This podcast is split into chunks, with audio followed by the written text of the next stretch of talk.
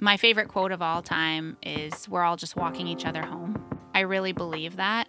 I believe that our purpose on this earth is to make someone else's journey better in some way, to lighten their load.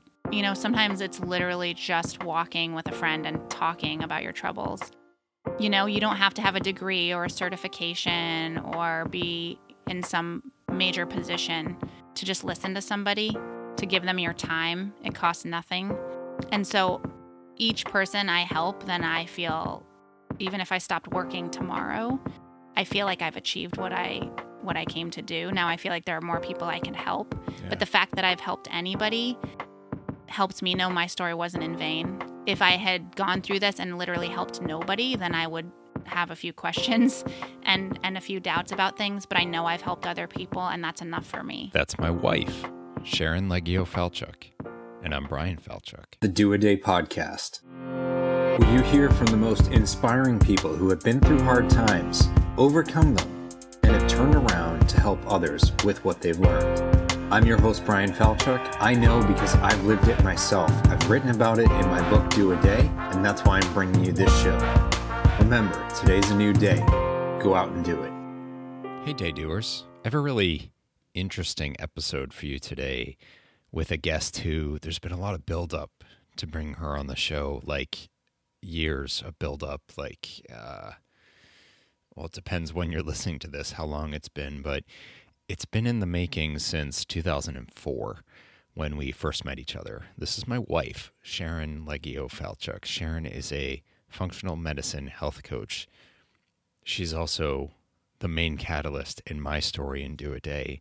She's also the woman that I dedicate my second book, The 50 75 100 Solution, to. And I know if you've been listening to this podcast, you've had to endure me talking about the book over the last few weeks as I gear up to today, which is the day the book comes out. And so I thought, what more important or what better way to launch the book than to honor it by having the person the book is dedicated to, my most important relationship, as the guest in this episode or this week's episode. So this is a really cool thing for me, bringing my wife on the show.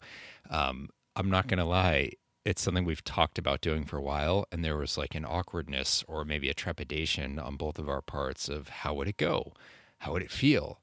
Would it be awkward? Would it be um, I don't know, like because we, you know, we know so much about each other, we know so much about our stories. Would we be able to draw it out in a natural way? Um, and having listened to this episode a few times now through the editing process and taking notes, I think we did it. And she calls it out at the end that there's another episode in us where we, need to get into our own relationship, not just her story. And um, I think that's a beautiful and cool idea. And I think we will do that. But for now, it's really important to bring Sharon's story here. And for those of you who know the story of Do a Day, you caught a taste of it. You know what she went through in 2011. You know the journey she's been on with chronic illness, facing Lyme disease, and other things that have come along for the ride with it. But you haven't heard it from her, and you haven't heard about the journey that it sparked as she went through her own wellness to now start to help other people. And that's what led her to be a functional medicine health coach and to help people specifically with chronic illness, but more broadly than that. But that's really been one of her main focuses, uh, or at least one of the main drivers to get into that work. This is a huge deal for both of us to have her on. It's a huge deal for our household. It's a, um, you know, a, I think it was a really good thing for the two of us to go through recording this episode. And you'll hear we actually live streamed it at the same time on Facebook and Instagram. So we make reference a couple times there, and there's some really great comments and stuff that came up. We didn't address any of them because I didn't want to get in the way of this recording. But it was it was just great to see. It was great to see the people coming in. Um, some really kind words. Some people are like, "Whoa, who's your guest?" Um, so obviously they missed the intro where I said who she was, but I liked the "whoa" part. Um, yeah, it was just it, it was pretty amazing, and I'm so unbelievably proud of Sharon, of not just what she's become, but who she is, how she got here, and this journey, this trek that she's been on.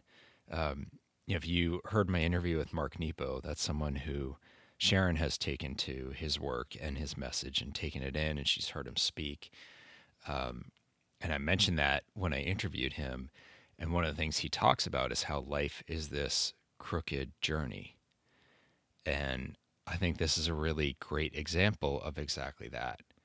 And so, you know, of course, we go through the journey, we talk about the purpose of it and the work she's doing today, but we also touch on whether she would change it, whether she would give it up. And, you know, that's something obviously we've spoken about in our house. Um, but, you know, to talk about it publicly and to get into the why is a really powerful thing. So, in honor of this book, the 50, 75, 100 solution, Build Better Relationships, which is dedicated to Sharon. Our relationship is a key part of that book and what I talk about, and what led me to seeing this solution to tough relationships is only fitting that I bring you this episode with Sharon Leggio Falchuk, functional medicine health coach, amazing mother, and my wife. Sharon Falchuk, thank you so much for joining me today, although you kind of join me every day. I don't know that I had a choice. yeah. So for for those who haven't done the math on the names being the same, this is my wife. And if you haven't read Do a Day, then you wouldn't you may not have known that, but Sharon is um, the central figure in this key moment that I went through. And my next book's dedicated to you which I don't think you even knew until they showed up at the house. No. I think I mentioned it in passing, but probably not or not well enough. That's how how kind i am like i don't even tell you. Um but yeah sharon's story obviously is such a huge part of my story and her story is so inspirational to so many others.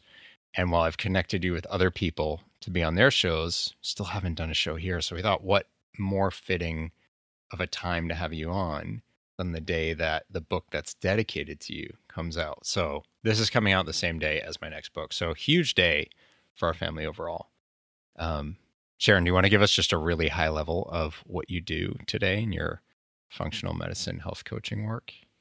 Sure. So I can't really talk about what I do today without going back to why I do what I do. I don't know if you want we'll me dig, to go back. Yeah, we'll oh, go back okay. into that, but just the high level. Okay, so your... high level, I am a functional medicine health coach, and what what does that mean? So, functional medicine looks at root cause um, root causes of why people get sick and either helps people prevent that from happening or unfortunately most of the time it's that people find themselves in that situation and then are trying to kind of dig themselves out of it. Um, so whereas we think of conventional medicine as kind of treating patients at the branches and, and leaf level functional medicine looks at the roots and the soil and why that what the environment is that maybe um, you know triggered disease coming into into being because we're all predisposed to certain things. We any of us could really manifest disease in any way, shape, or form, but we have to look at the the what exactly pulled the trigger to make that happen. Mm. So, well, oh, so I'm not, and yeah. so I'm not a doctor, but what I do is sometimes I work in collaboration with doctors, um, and sometimes it's just that people have kind of tried everything and are just looking for someone to really brainstorm with them, help them set goals, um, give I give people lots of research um, to help them make better decisions, and just kind of I'm on the journey with people. So I'm really I tell them that, that they're really driving. It's their health, it's their bodies. They need to learn to be the CEOs of their health. I'm just there to kind of help them navigate the system because I've been through it myself and I've helped so many do the same. So I'm really just a support system, a cheerleader, you know, accountability partner, whatever people need, that's what I provide. And like everybody on the show, you didn't just wake up and you're like, "Oh yeah, maybe I'll do this. That sounds neat." Like you eh, like it's it's a spoiler for anyone who's heard the show before and you you kind of know, but like you absolutely went through it and all of what you're doing today like i get so proud thinking about mm-hmm. this like it's 100% born of this path this struggle that you went through and fought through and had to become the CEO of your own destiny, your own future, because no one else. Well, I I don't want to sit here and just tell your yeah. story like you tell it, but um, as your husband, someone who's in the mix and very hard to step back with perspective when I was in the middle of it, and I've been honest, like not good enough in that middle. We can talk about that if you want. Um, but to look back on it and to reflect on who you are today and what you're doing for others through your own uh, your own training in that firsthand, like in the trenches, is pretty astounding. So I, I'm excited to hear your story in your words, not mine. Yeah, well, I mean, as you know, um, I spent a lot of my my life not really feeling well, um, and you know, there was a lot of ailments, a lot of digestive and things like that that kind of run in my family. So it was kind of there was just kind of this acceptance of that's how it is. And when you're a kid and you're going through things, you kind of just assume everybody's life is like that. You don't really have anything to measure that against. Um, so again, a lot I was in excruciating pain a lot with digestive stuff, with weird body aches and pains, um, some neurological things.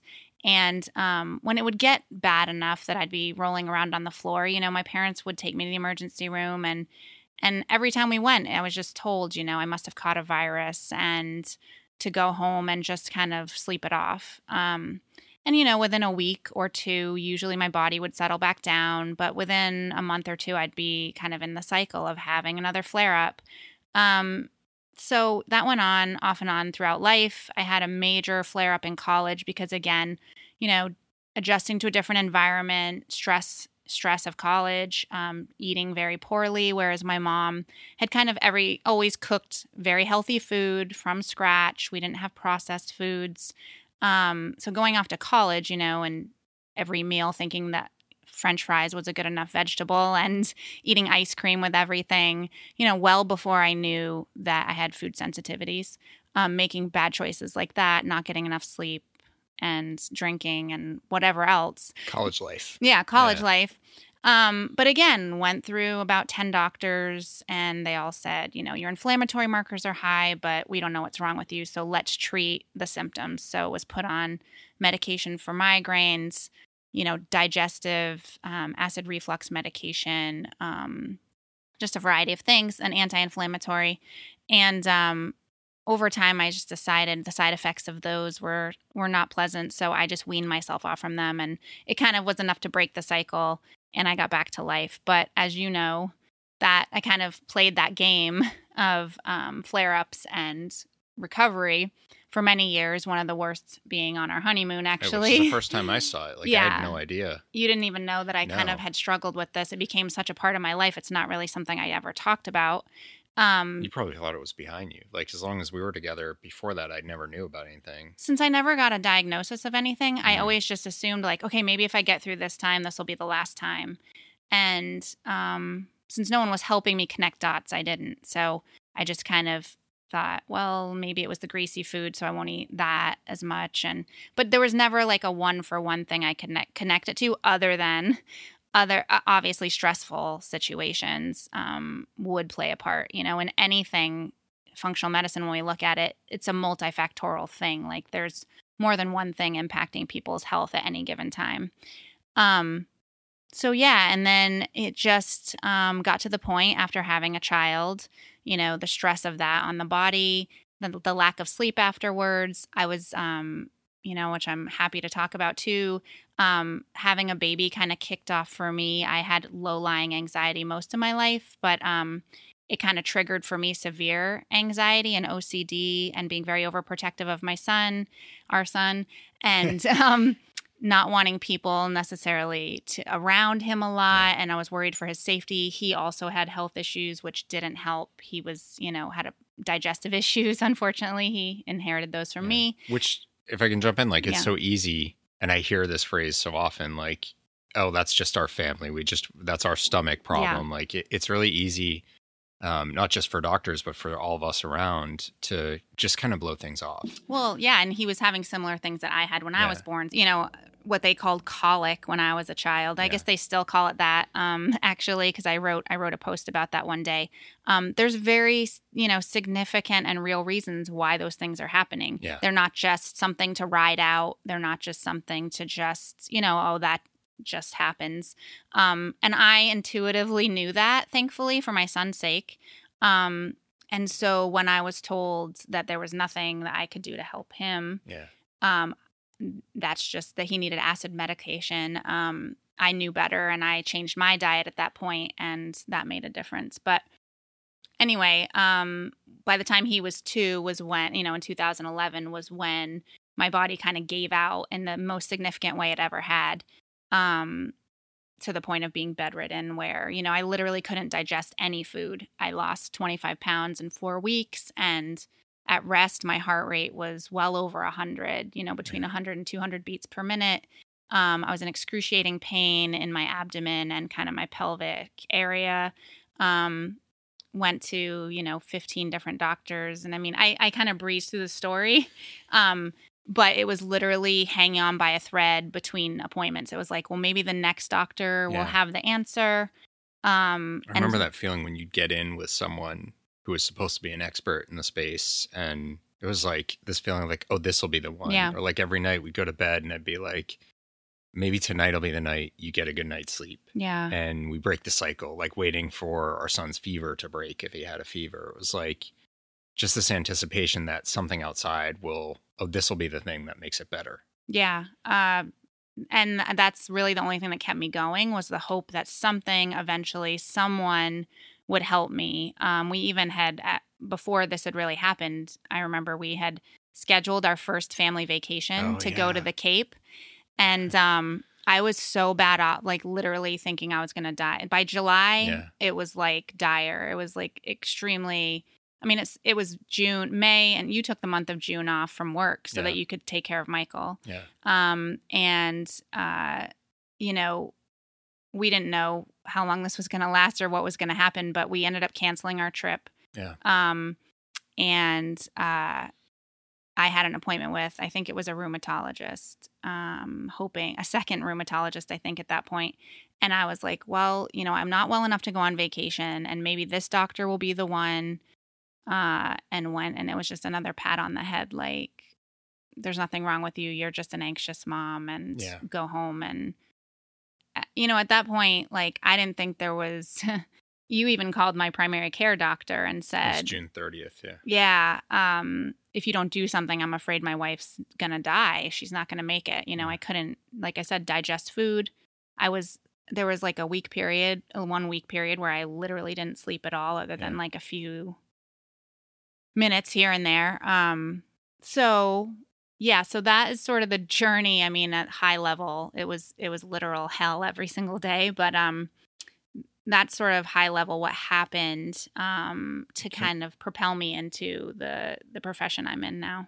Can I just add, you know, I- I've shared this before, but not with you sitting here, that I definitely, I was trying to help as much as I could. And for me, that's a lot of doing, but I was, um, I was looking for those external answers too. And so whenever someone had anything, I was in like pusher mode, Mm. like just take the med, like you keep using the word just. And it's striking me that like anytime we hear that word, it's a dismissal Mm. it's an oversimplification and it should be a red flag that that person doesn't get it just take the medicine just do what the Yeah. doctor said just calm down just whatever you're just doing this to yourself that doctor when i called him was like oh just take her to like he was totally flippant when i was like she's like a 100 pounds. She's not to make it through. He was going on vacation for six weeks. And he's like oh just take her to the er if you need to. And he hung up. So it's like that word just and i was just part of that as well and i'm sorry for that. Well, I mean, you know, unless you're going through it, I feel like, especially so. spoiler alert! It, it ended up being a big part of my puzzle was chronic Lyme disease, and it's a classic, classic dilemma that people with with chronic illness, but especially something as mysterious and controversial as Lyme disease, find themselves in, is that people don't believe you. It's so like seems so outlandish that one day that you've lost vision in your eye and the next day your digestion is shot Yeah. like people are like how does how does that work and even doctors who should know how it works um i think a lot of because they can't figure it out their ego is that it doesn't exist so um and you when look good and and you know that's what i kept getting is well you look healthy you look fine i was so not fine you and were thin and so like thin is good yeah, no. Mhm. So, um, you know, we could hold on to a lot of anger and blame, um, but a lot of it is just people don't understand Yeah. and they don't get it. And um, and again, especially in our broken healthcare system, when it comes to I don't understand it, the ego says then it's not real.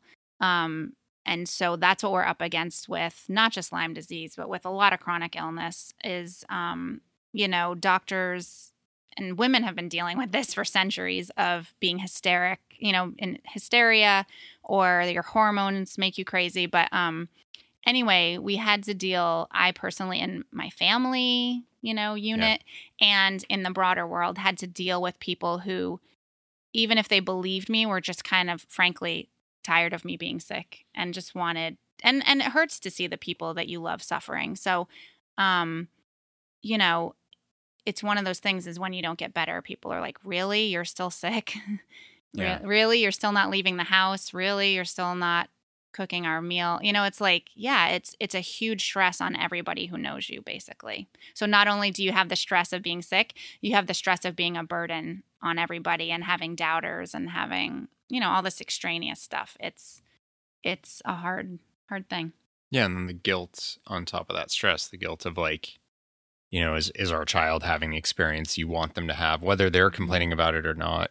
Um, is anybody like that? It, it's a lot to add on to what is already an incredible burden internally. Yeah. Um. So yeah, this like as I reflect on this, this is where so much, um, pride, I guess is, is a word for it, comes from about you is what you've been through. Well, I mean, you know, it's interesting because uh, through this process, uh, one of the things that has been probably the most valuable thing I've learned is about the connection between our minds and our bodies and our emotions and our health. And um, I feel like a lot of us with health issues uh, who have been through this similar journey get tired of people saying it's all in our heads. So we get resistant to the um, suggestion that we could do something with our minds to make it better because then that's sort of like we're admitting that those people were right all along. But it's actually not not the case because you really do have a real illness but you have a lot of a lot you can do to impact the systems in your body to deal with that illness when you incorporate your mind and your emotions and you know, I went to therapy for the first time in my life, um, which I feel like if you've lived a human life, everybody could benefit from some some sort of therapy, whether you've been through anything or not. Um, and you know, going through a, an illness like I did and, and went through for most of my life is a traumatic experience. So you've got trauma literally just from having pain and from doctors mistreating you and from you know we all have sometimes family stuff or whatever.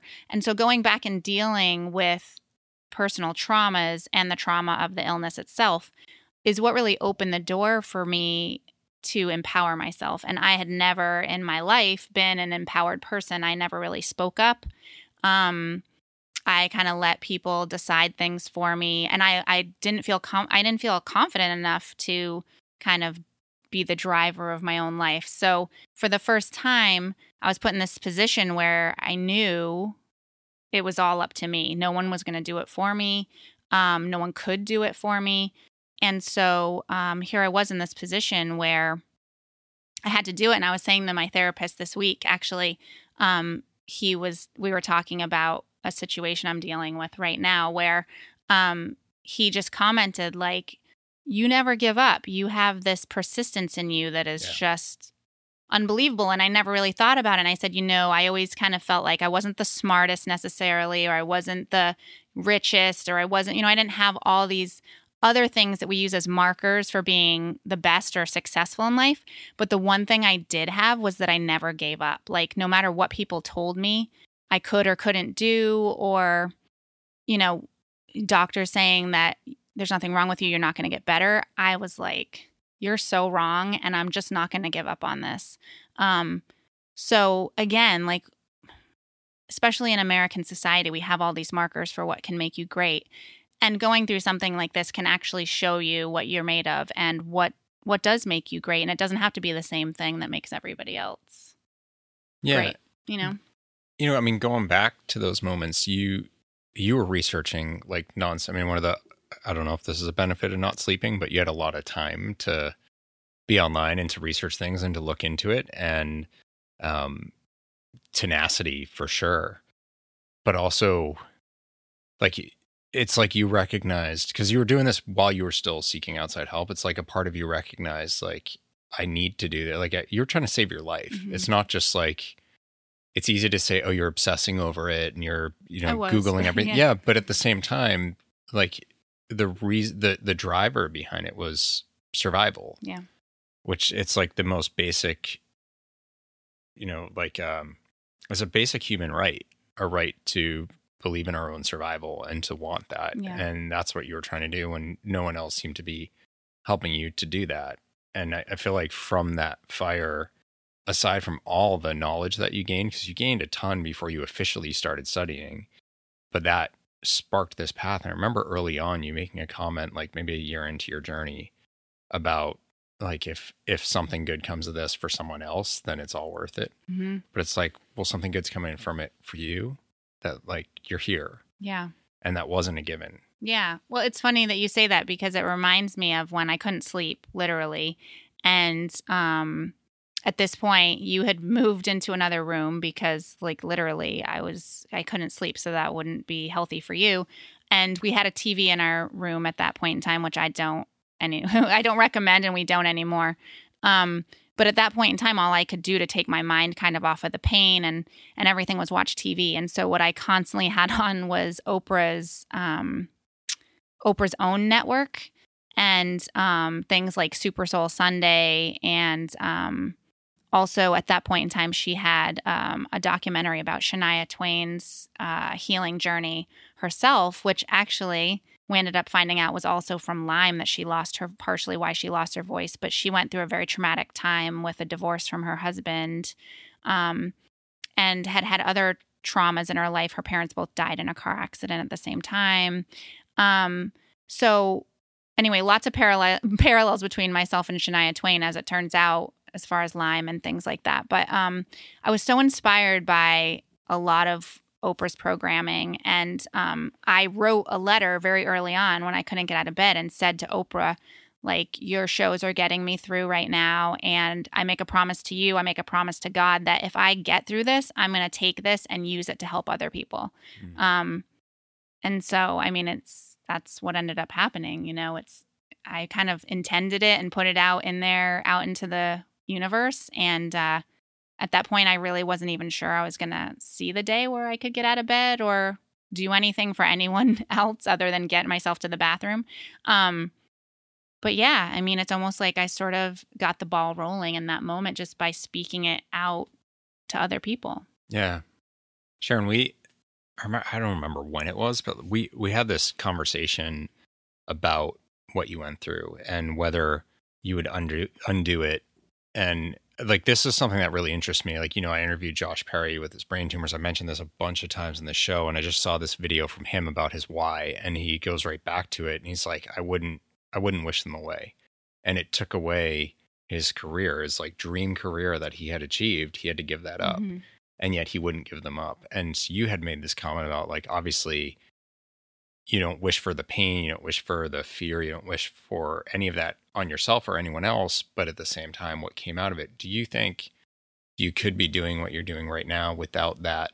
Like was it a necessary catalyst for Yeah. you? Yeah, there's no way I'd be doing what I'm doing now. Um, and I, I've told you the story. I've told others the story about how when I was in college, like my passion was always writing, and so I thought I wanted to be a journalist. And um, I was an English major, and I was a psychology minor because all of the psychology stuff really fascinated me, and helping other people. You know, like I was the type of person who um, friends would show up at my dorm room at night to tell me their troubles, and we'd talk through things. And you know, I would always just put aside. I was more in college. It was about like connection and socializing than it was. You know, I would put aside anything I had to do um, to talk to people. And so I really wanted at that point in college, I was like, maybe I'll become a psychologist. Um, but as I've mentioned, like that would have meant if I went, you know, that was my major, I would have had to do more math and statistics and things. And that really scared me. I didn't have the confidence to do those things. So that to me felt like a shut door um, because I didn't think I had the ability to figure those things out at that point in time. Um, and so I kind of put that to rest. And then all these years later, this is why I tell people it's never too late to see your dream come to life because I'm not a therapist. I want to make that clear. But a lot of what I help people with is the emotional side of their life, the mind body connection, the mind body techniques. And people come to me. Sometimes I'm the only person, I'm going to get emotional, but sometimes I'm the only person that people have who truly listens to them and who they can really tell their deepest, darkest fears and experience to. And I don't take that lightly. Um, you know, uh, so it's interesting because no, I don't think without my own experience I would have ended up here. You know, we know all these things about growth mindset and how sometimes adversity is exactly what helps us realize our potential. And um you know, my son, the one thing that I think of is I would take it back if that meant a more normal experience for my son. But in the same token, he is the most loving, empathetic, kind human being. And I early on in my journey, I had a daughter of someone who had MS, an adult an adult child now, but she was reflecting on the fact that she had grown up with a mom who had MS. And she said, "You know what? I have become the most empathetic person because of my experience with seeing my mom be sick and with having to slow take life slower." And honestly, our son always had my full attention we would sit on the floor and put together puzzles. I'd teach him his colors, his ABCs. Like he literally had my undivided attention. We'd cuddle, we'd read a ton. Um, and that was my priority even before I got sick. That's just the kind of mom I was. My house was in shambles, but my child had my full attention. Um, but you know, uh, for as much as it took away from us and from him and what we what could have been, I feel like it's made him an amazing human being. Yeah, there's no question of that. And we, I mean, we had this conversation with him where he's like, he'll like shut us down if we're trying to say anything like that. And he's so insistent about the good in his experience, which I don't think is him trying to placate you or make you no. feel better. Like he genuinely feels that. Yeah. And I do think a big piece of it is A, your attention to him, and B, that he did slow down and he did actually have to stop and appreciate. And those moments where you could do things, huge. there was a they celebration. Yeah, he doesn't huge. take it for granted. Yeah. I remember like when we first went to Disney, like that was the first time mm.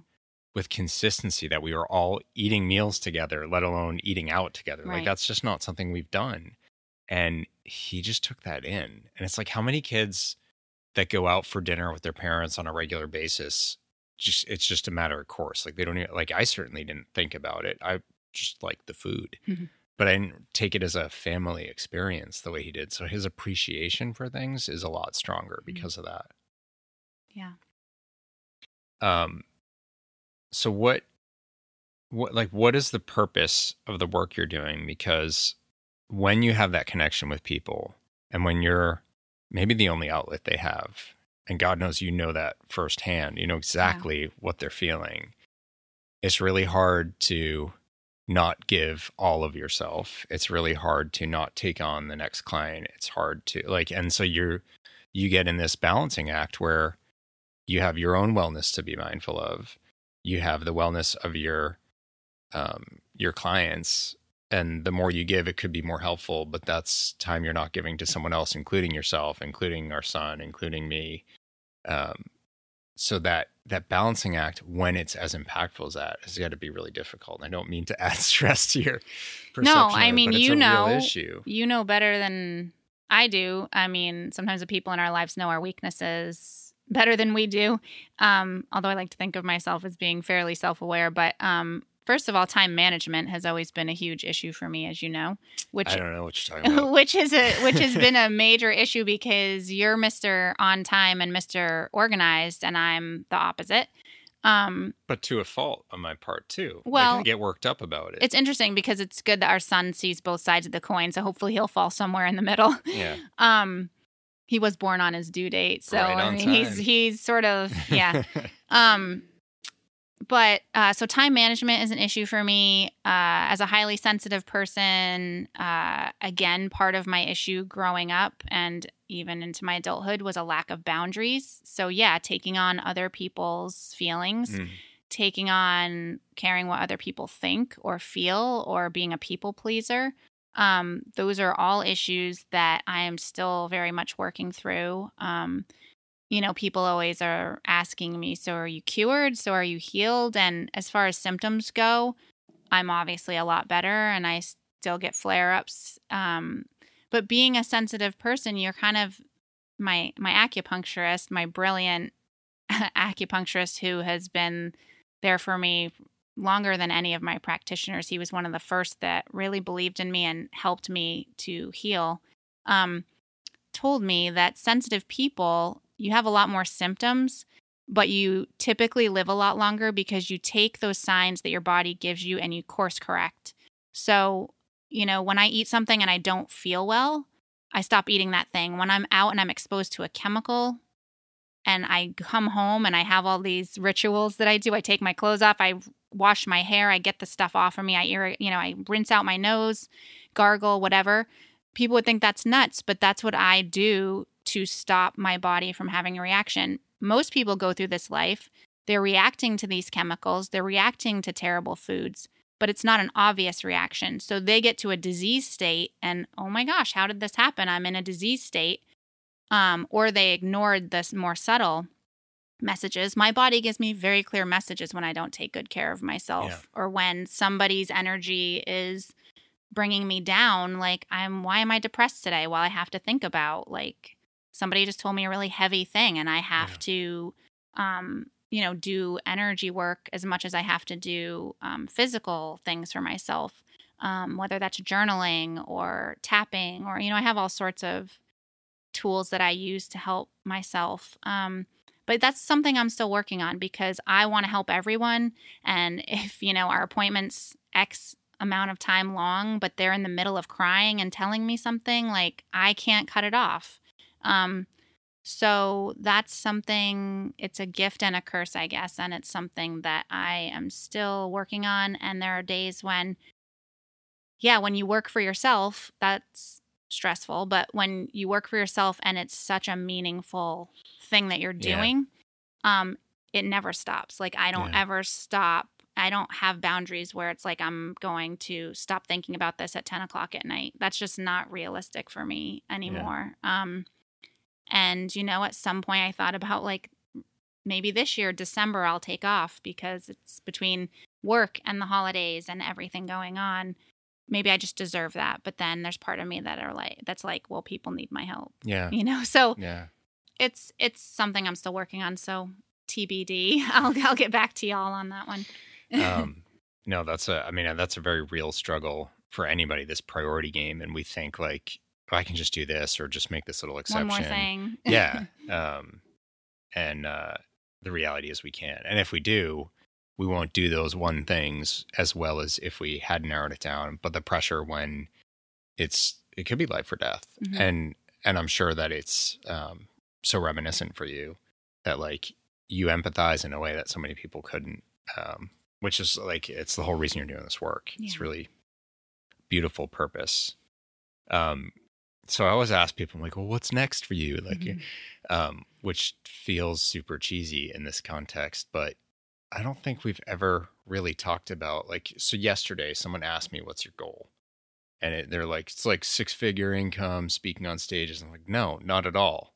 I'm like, "That's great if that happens, but it's about the impact." And I talked about what the impact means, and I think everything else follows if that's right. So, what is it for you?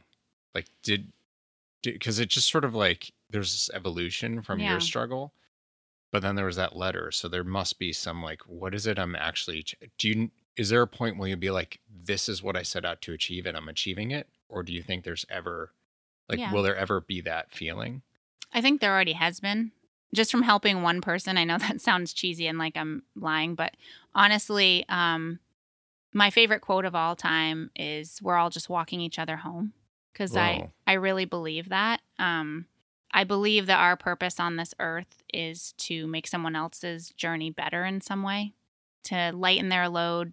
You know, sometimes it's literally just walking with a friend and talking about your troubles. Um, you know, you don't have to have a degree or a certification or be in some major position to just listen to somebody, to give them your time. It costs nothing. Um, and so each person I help, then I feel even if I stopped working tomorrow, I feel like I've achieved what I what I came to do. Now I feel like there are more people I can help. Yeah. But the fact that I've helped anybody helps me know my story wasn't in vain. That um if I had gone through this and literally helped nobody, then I would have a few questions and and a few doubts about things, but I know I've helped other people and that's enough for me. What if you only helped yourself? So what if you in that last scenario, but you felt like you were better, or you felt like Yeah. you had would would that be enough? Yeah, I think so because again, um Like, do you get to be that one person? I guess is the question. Well, again, I was just going to answer having to do with other people, but I really feel like people who are so discouraged by things in the world right now and politics and wars and all that, um, it gets overwhelming. And, um, but we know that when we work on ourselves, and that's sometimes the only thing we have any control over in our lives, it has a ripple effect Hmm. and it helps the people around you. And, um, so yeah, that would have been enough for me to help myself. The other thing I want to mention because it came to mind before as well when you were saying how much I was researching. yeah, Um and I and so between that point where I was I was constantly researching health related things and the fact that I just talked about the overwhelm of things going on in the world with, you know, politics and war and and people doing awful things to each other. Um I believe that wellness isn't just what you're eating. It's not just um, supplements you take, the exercise you do. A lot of it is what we put in our mind and what we put in front of us. And so, my researching, though it did end up helping me, it got to a point where it was traumatizing when 24 7 I was reading about worst case scenarios and how I could end up in a wheelchair and, and, um, people's you know people in a lot of support groups on online are just they're giving their worst case scenarios and telling you what you need to do to get better but they're not, still not better themselves. So you have to be very careful about what you enter into as far as media social media what kind of news. I don't even watch the news which i know sounds kind of ignorant and kind of um, head in the sand some people will say to me but I, I get the news that unfortunately one way or another end up finding about out about things but i don't sit there and barrage my brain with negative images and Yeah. things that i can't do anything about. I have to focus on the small things i can do something about. And it's the same thing i tell people who are now told you can't eat gluten or you can't eat dairy. Let's not focus on what you can't. Let's focus on all the major all the many things that you can enjoy. Um you know a lot of what we experience in life and how we experience it is has to do with our mind and has to do with um you know whether you um indulge that toxic family member and their their usual jargon or you um call that friend who you know will lift you up and um you know set you on a path to doing something positive. Yeah. um it's all a choice. It's always a choice even things that don't feel like a choice um i just went off on a tangent no, I love it. No, no, no, it's But- it's perfect. um And those really, I mean, those relationships are really critical because the people around us, like the the the sentiment around us, is contagious. Yeah. And you know, you hear people talk about like who's on your bus. You have the right people Mhm. in your corner. Um, I was telling you this the other day. Our son and I are in your corner hundred percent, no matter what. And then I had to explain to him that that comes from boxing, which is less of a nice idea. Maybe wrestling yeah um, hopefully fake wrestling so no one's actually getting hurt. But either way, that the tone, the style of the influences around you have an impact on you. So Mhm. your point on the news, you still know what's going on in the world. You're just not having that negativity because it is such a negative Yeah. constant flow. Um, And I remember, like, after September 11th, my roommate and I sat huddled on the couch, holding hands, like, literally crying for days and days and days, weeks, watching the footage on TV. There was nothing we could do about it, yet we continued to just feel that, you know, yeah. um, I think it's Martin Seligman talks about learned helplessness. And when I think it was Seligman. yeah, because it's um, in his learned optimism approach. Yeah. I mean, when you feel helpless in a situation, um, then you just go further down and down in the pit. Whereas, you know, knowing about it is one thing, watching it for 24 7 is another. Um, and doing what you can, donating, donating things or whatever, taking an action step. But the other thing I wanted to mention, based on what you said about who's on your bus, is I always encourage people to find at least one person who has the same condition you have or who is in a similar situation, whether that's, again, child of someone, uh, the parent of someone with special needs, or, you know, whatever struggle you're going through or your health condition, and find someone who has positively navigated that situation Yeah. and gotten to a point that you someday want to see yourself in. Um, because there's enough of the people who didn't you know weren't so successful and again a lot of those people are still stuck on the message boards and things like that god help them because for whatever reason they're not making forward motion progress but find someone who did and set your sights on that person a lot of times these people will happily respond to your emails or in some way keep in contact with you and just use that as a place to continue to fix your site on um, because it's possible and you just need that reminder that this person has been there and they got to the other side so so can i um you. Yeah i mean Yeah. you i mean for people who've had chronic illness or are chronically ill with a young toddler whatever that happens to be i've been in you know a lot of situations that people can relate to Yeah. and i'm happy to be that person for people um but there are a lot of there are a lot of people out there i mean my health coach was one of them Yeah. um, she also had Lyme and, and coached me for a f- few years. And I think that's one of the most um, most eye opening things.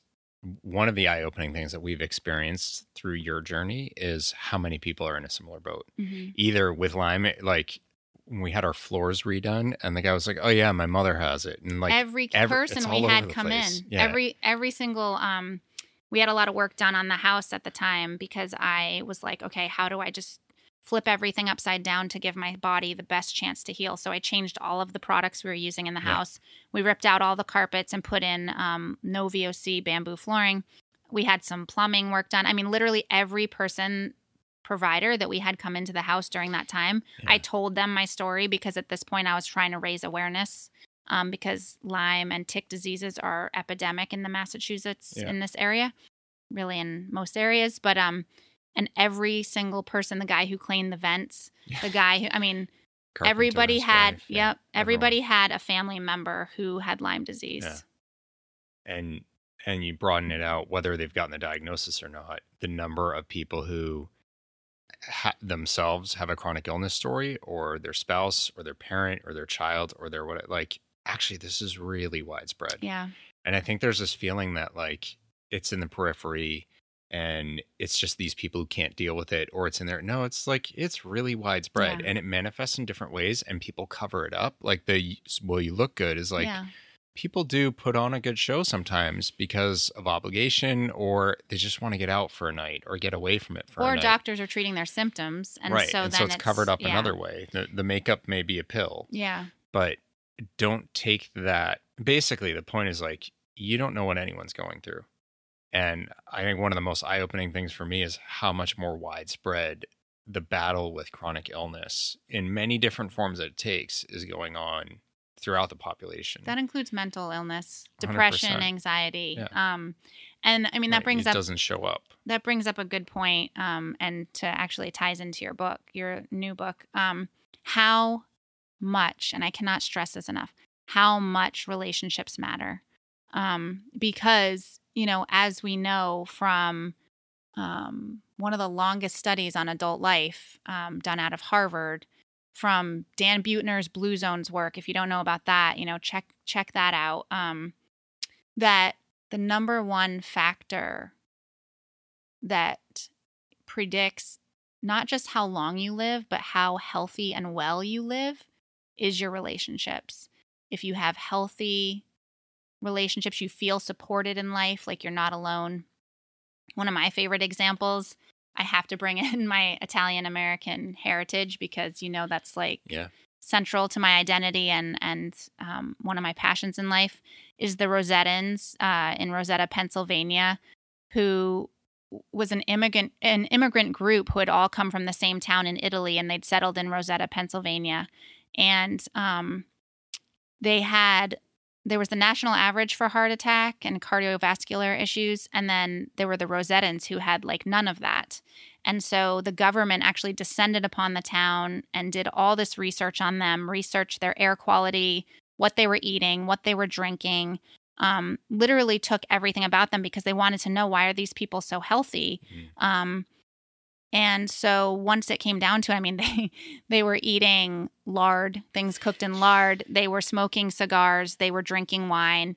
Um, it had nothing to do with eating healthy. They had, you know, they were working extremely hard, a lot of times in mines, which is again Yeah. not healthy for you. Um, and when it came down to it, it was that they were living in multi generational homes. If something happened to one family member, everyone else stepped in to pitch in and help. Nobody had to worry about losing their job because everyone else would cover that person until they could get a job. If someone was sick, they took care of them. Um, Doors weren't locked. doors they open door policy and so as soon as the first generation of they they were the first generation of Americans born here who went off to college and ended up having their own homes watching TV at night instead of spending time socializing.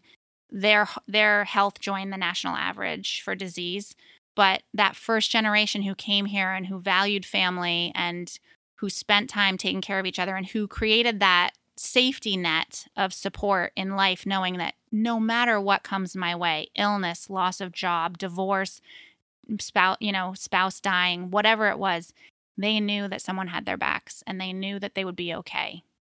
And that's what we, so many of us are missing in today's world. Yeah.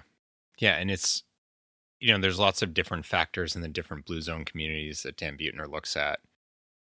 One of the common things is around diet and movement. You know, like, is it a walking community? Right. This one doesn't fit the mold of any of the others. And yet people were super healthy. And they weren't succumbing to the same things that everyone else does until you took away the social side of it. So that it just goes to show you it's not, you can't reduce anything down to one thing. And It's a big one. human connection is so much more powerful than many people will give credit to. And there's no pill for that. You know, there's no diagnosis and Mhm. like just take this, like take time with another person and call me in the morning. Maybe that's what you take, but yeah. um the it goes back to the functional medicine side is this holistic view of wellness. It's not just eating more kale No. or not smoking or not drinking or avoiding gluten or it's the whole picture what are your relationships like what's your diet like what's your sleep like what's your stress level all of it Yeah, and re- relationships history. is one of the five pillars that we address with people. And a lot of times it's the one, just like mind body connection, that people are the least thinking that it plays a part. But, you know, for me personally, it was because we moved here. I was eight months pregnant, so I didn't have any friends established in my new community. Um, you know, no other moms that I knew. Um, so I was pretty isolated when we had our son. So I didn't have that sense of like other women stepping in and kind of my and my mom lives far away and um and then within 2 years I had a chronic illness, another isolating experience. Yeah. And I've always been a social person. Like I love people. I love connecting with people. So I know that my isolation both from having a baby, being anxious around about people being around my baby, and then having an illness and not being able to leave the house really significantly impacted my health. Yet it was one of the last things I feel like I actually worked on. Yeah. Because you don't feel like you should have to work on having relationships, having um, friends. How do you even make friends at 30 something years old when, you know, everyone's got their own lives going on and everything? But it's one of the things I've navigated. And now I have like the most real, best, most aligned friends that I've ever had, probably.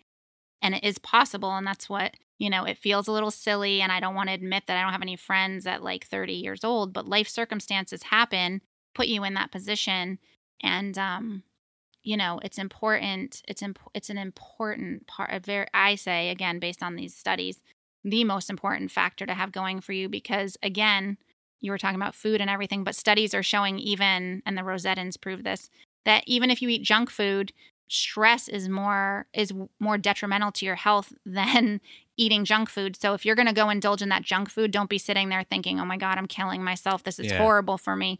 If you have a hel- a happy life outside of what you eat, you know, a lot of times your body is taking care of the chemicals and you know, absorbing doing the nutrient thing better than if you were miserable, alone, and Yeah. eating the healthiest food in the world. Yeah. You know what I mean? it's like your cousin sam says don't yuck my yum yeah. um, that's that's one of the greatest quotes i've ever heard um, so where can people find more about you? And for those who are watching on Facebook, you would see her sign. But since many people aren't, and there's no vision in the podcast, Hmm. we'll fill people in. Where can they get a hold of you and see what you're doing and get some insight? So you can find me on social media, um, both on Facebook and Instagram. I'm pretty active on both um, for now. That may be something that I I try to um, wean myself off from because I see the impacts of that for sure. Um, but yeah, intended holistic wellness, both on Facebook, um, on Instagram, it's intended well, um, and Twitter as well, which I'm not as ac- active on. And then my website is intendedholisticwellness.com. Um, well, I post there when I have events and um, I do some speaking stuff and and definitely one on one. And and last winter I um did a virtual support group for for helping people heal um, the PTSD that comes along with having an illness. Mm. Um, so I do things like that as much as possible. Do free things like that because I feel like I don't ever want people's um, you know how much money they have uh, impact them getting the help they need, which I feel like is another problem with the wellness space and functional medicine, integrative medicine, is that it's very expensive and people should not be restricted in in healing and getting the health they deserve just because they can't afford it. Yeah. And you believe in the approach, so you want to make it more accessible. Yeah. It shouldn't For be an elite kind of thing. Um, and obviously, I will link to all that. Um, I didn't know how this would go. I didn't know if it would be awkward or weird or I know, and I was like, Like- "You mean you don't give people you interview questions ahead of No. time?" I'm like, "Are you just doing this to me?" no. And I didn't know like, do I ask you things because I already know the answer, but maybe I don't know the answer, Yeah. and I don't want to presume that. I don't know. Either way, I think it went okay. yeah, I don't know. We'll see what people think. Either way, we get to have a chat. yeah. Um, I really appreciate you coming on. Oh, there is one thing that I give people beforehand, and we didn't do that. Do you know how I end the episodes? I mean, know yeah, quote? I've heard it. You say, "What? How are you going to do your day?" or whatever. I don't know, something like that. So there's there's one there's one line that I ask all the guests to say. So I would say, um, so today is a new day. Go out and be kind to one another. That's a much nicer way of saying doing it. Um, thank you so much, Sharon. You're welcome. And I feel like I should kiss you, but that I don't know if No. that's even weirder for the Yes, podcast. It's very weird. Um, I could just record a kissing sound later. Um, thank you for being on. Thank. And thank you, everyone who joined. So, for those listening uh, on the podcast, we also live stream this on Instagram and on the Do a Day Facebook page. It's the first time I've done that. I think actually I've done that when I've recorded retrospective episodes, but never with a guest. Um, you look good. So, never one who looks that so I good. must feel good. Yeah. um, you know, it means a lot to me that you came on and the timing of it, you know, again, like really important time. And of course, we hit on relationships, which is the whole point of the book. I talk about our relationship, um, your perfection in it, and my oh please. failures in it. if Um, anyone out there is perfect in relationships, you're lying. Yeah, um, that is very true. Yeah. It's it's not about perfection; it's about growth and investing in it. And I feel like that was such a key point of your message when we talked about relationships. Is like they don't just happen. Like the you know even for the Rosettans, like the next generation, they stopped investing in it, and so when they had it, it left. So you do have to put that effort in and create something meaningful and supportive and real. Um, so yeah, thank you for that. It's good. Maybe we need to do a part two because I feel like we didn't talk about, I don't know, we didn't talk a lot about sort of our kind of growth as a couple through um, some pretty hard times with my Yeah. illness and parenting is just stressful too, as much Yeah. as it's a joy. So, um, I didn't know you'd be willing to go there. All oh, right, well, we can definitely do ba- I'll come two. back. We'll have two microphones that time. We won't be And squeezed in. Yeah, we can have a Okay, turntable cool. too. We and I'll have to definitely find be back. Um, we probably just violated some copyright or something from Beck. Um, thank you for being on, sure, you're welcome. and for everyone listening, thank you for joining. for thank everyone you. watching and commenting, thank you for that. And we'll see you here next time. Have a great day, everybody. Bye. All right, now do you get why I wanted to marry this woman? Isn't she amazing? Um, I I don't know what to say because you know her journey is my journey, and my journey is hers. And there's so many pivots that we've gone through together. There's so many things that we've catalyzed for each other. Um, yeah, it's it's almost uh, it's a bit surreal having her on as a guest. I'm not gonna lie. I um, I have a, a newfound respect for Rich Roll and Julie Piatt um, you know, Rich, I've mentioned a ton of times on the show, as someone who I really look up to as a human being, as an athlete, as a podcaster, as a life improver. Um, they do a bunch of episodes, Rich and his wife Julie, and um, it's it's a really interesting dynamic. And I feel like I got a little taste of that today. And if you couldn't tell, we only had one microphone. I forgot my second mic. I left it behind at my office, and uh, so there's this last minute scramble of trying to put it together. And we were just speaking closely, uh, leading in on the same mic. So that that wasn't awkward at all. Um, but it all worked out just fine. I am so thankful for Sharon giving her time and herself in this way to share so openly about her journey. I do think another episode would be great. I think she's spot on. Um, and I'm just honored to be able to call this woman my wife and to be her husband and her partner. And I'm honored to have been able to uh, dedicate this next book to her and the journey that we've gone on, which led to the creation of the book. Um, you know, it means the most to me. So, since this is the day the book comes out, it is a very important day for our family, um, for me personally, for our relationship. And I hope that all of you took something in from this and are curious about what we've been through and are curious about how her story and my story intertwined and informed the solution that I talk about in the book, the 50, 75, 100 solution, build better relationships if you are curious about that and if our relationship resonated with you, and if the things I've been talking about on this show resonate, head over to 5075100.com. It's the number is 5075100.com. Pick up a copy today, launch day. Help with the release and grab the book, get it as quickly as you can so you can start taking it in. Uh, it's available everywhere. If you go to the website, you get a link to a lot of different ways to purchase it. If you click the little teal or green ish, aqua ish button, let's just get the book. Um, but you can also just go to your favorite retailer if you like. So if you're online, you know, Amazon, Barnes and Noble, wherever, you can get it there. Um, you can get it on every ebook platform. You can get it on Audible. Um, and I know Audible also goes through Apple and goes through Amazon. So, however you want to consume books, you can get it. That's really important to me. I've made it universally available. Um, so, that, that really matters. And I see every now and then that someone got it on Google Play or someone gets it on Kobo or some other e reader platform. I've actually learned about a couple because I sold a book on those platforms and I'd not heard of them before. Uh, so, you can get it however you want. I talk really openly about my relationship with Sharon, some of the struggles we had. We will come back together on another episode and talk about that with both sides of that equation, both 50s in that mix. And you can find out what that number 50 and the 75 and the 100 in the title actually mean at 5075100.com. All right.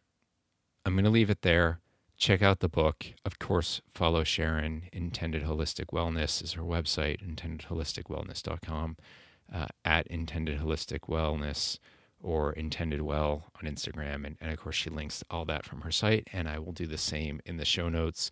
Follow me at Brian Falchuk. Subscribe to this podcast, please.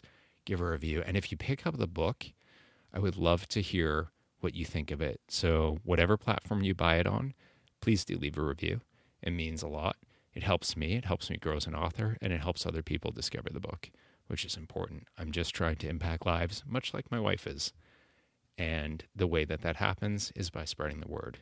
So you have a hand in helping me reach my mission, but helping other people live a better life every day. Thank you so much, everyone. Have a great day. Go out and do it. And like Sharon said, be kind.